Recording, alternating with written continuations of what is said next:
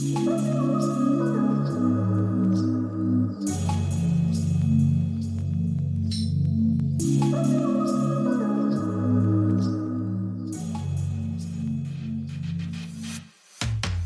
and welcome to Hot Girls with me, Lex on the Decks. This is the show where we explore the mechanics of the music industry through intimate conversations on creativity and biography episodes exploring the lives of iconic artists. This week, I'm doing something a little bit different and taking a look at the musical journey of not just one fabulous woman, but six. Destiny's Child were a supergroup who achieved super success magical talents, which, when they came together, formed a group of rare longevity and icon stature. Rather than centre on the individuals, in this episode, I'll walk you through their career as a group, and that group itself had a few different players. The foundation, the dynamics, the failures, and the methods which meant those failures weren't ever the endpoint of Destiny's Child. This is a lesson in focus by Destiny's Child.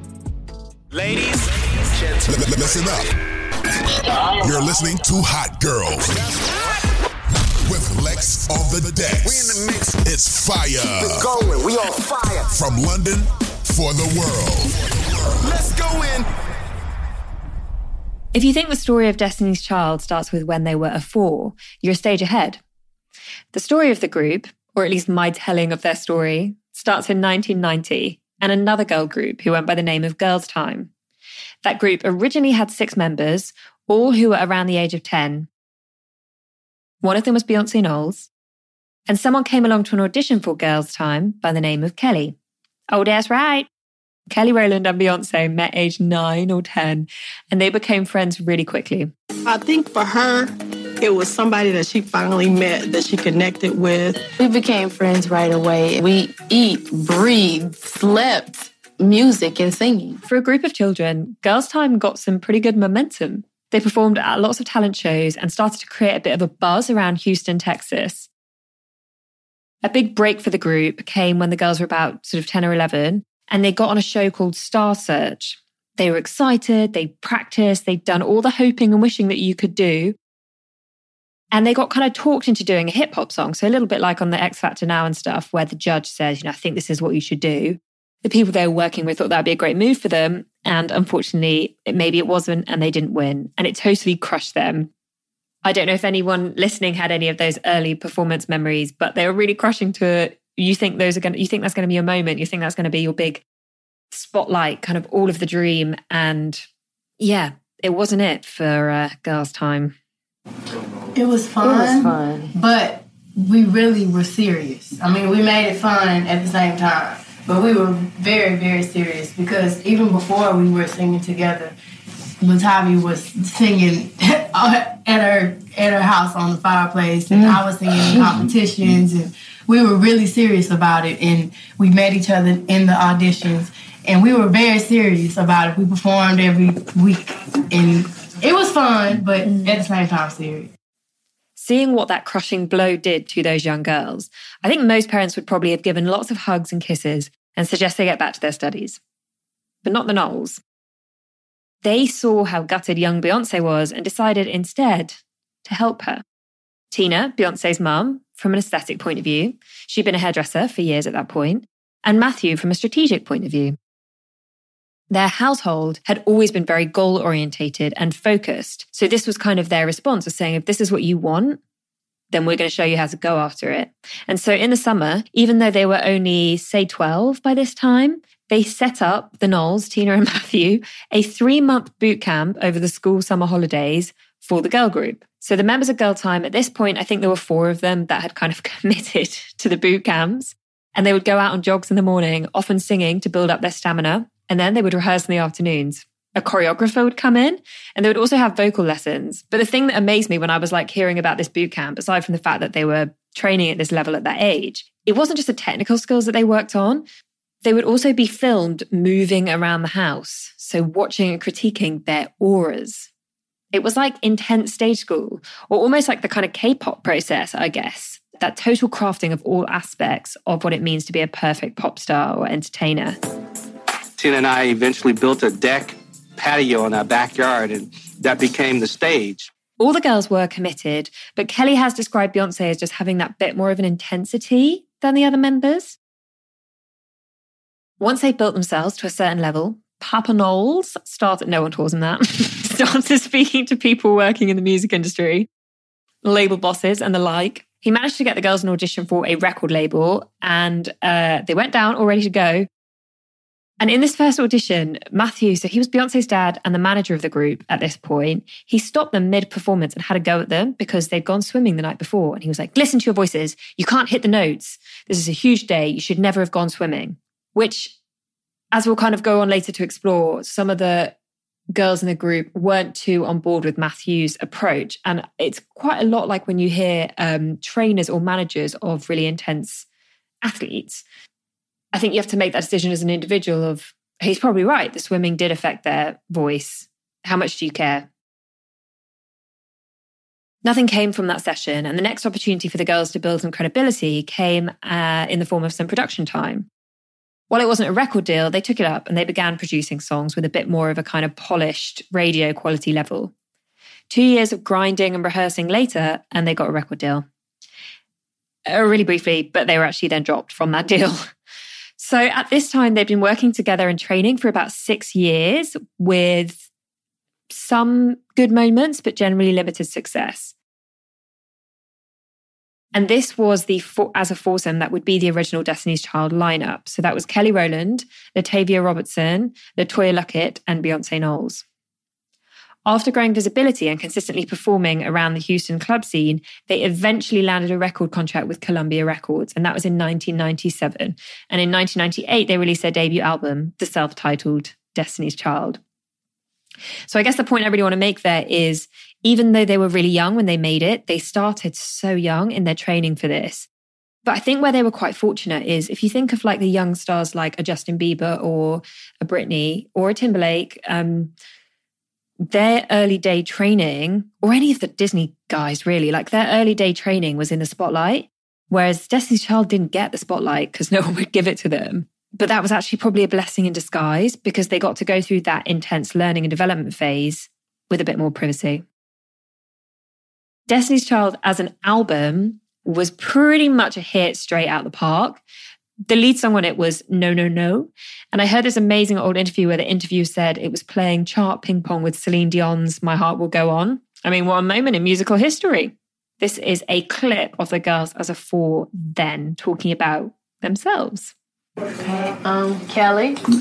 And I guess what differs me from the rest of the girls is my sensitiveness. I, I, I, saw that and I was going to say to you, how how does yeah. that express itself? I'm really sensitive. I'm really mushy. Like we'll be putting away, away groceries, excuse me, and I'll be like, gosh, I love you guys. And I'll be like, oh, Kelly.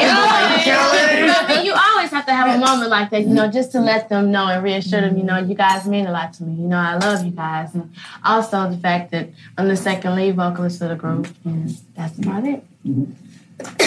I'm with Tavia. Um, I sing the bottom, and I'm also the spokesperson of the group. And I guess I'm what everyone calls the diva. Miss Sassy Lassie.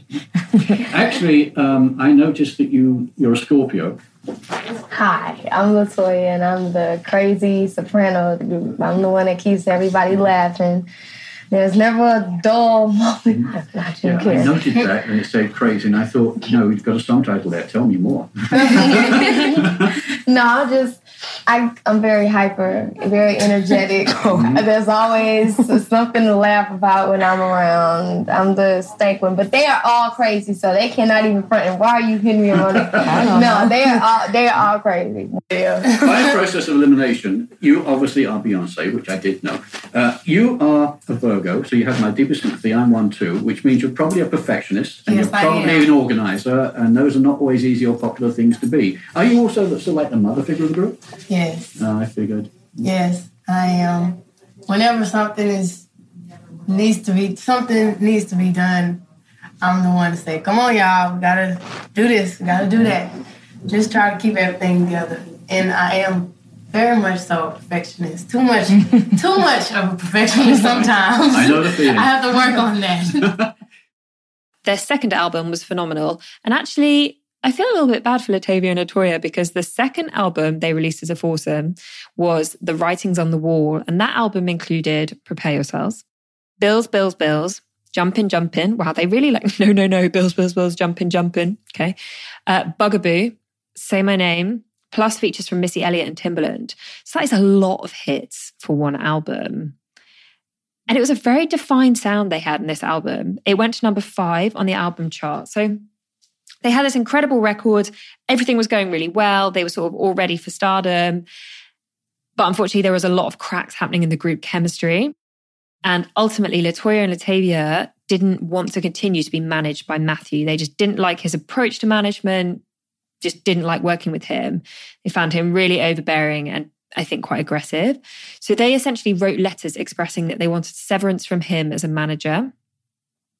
Now, obviously, just being sort of, you know, to balance both sides, they probably wouldn't have had a record contract if it wasn't for Matthew Knowles, because he was the one kind of pulling all the strings behind the scenes, getting them in the right rooms with the right people, getting their training up and stuff. So when he heard that, it was like, no, no, no. And to be fair, I think no record label is going to want to have a group where they've got like one manager managing some members of the group and a different manager managing other members of the group because you're just going to have constant conflicts. So from the record label side and from the management side, they said like there's just no way that will work and that was really like the severance and the breakdown began there. So the group split following the recording of the Writing on the Wall album. So a lot of the videos from that time feature Michelle Williams and Farrah Franklin, but the the vocals are actually from the original girls. The split got quite nasty quite quickly. Um, there was a lawsuit that was filed against both Kelly and Beyonce and Matthew Knowles separately. To be fair on Bey and Kelly, they were always the lead singers. And so a big moment basically in the breakout was like, Say My Name video came out with Farrah and Michelle as like this launching of this new band as a four.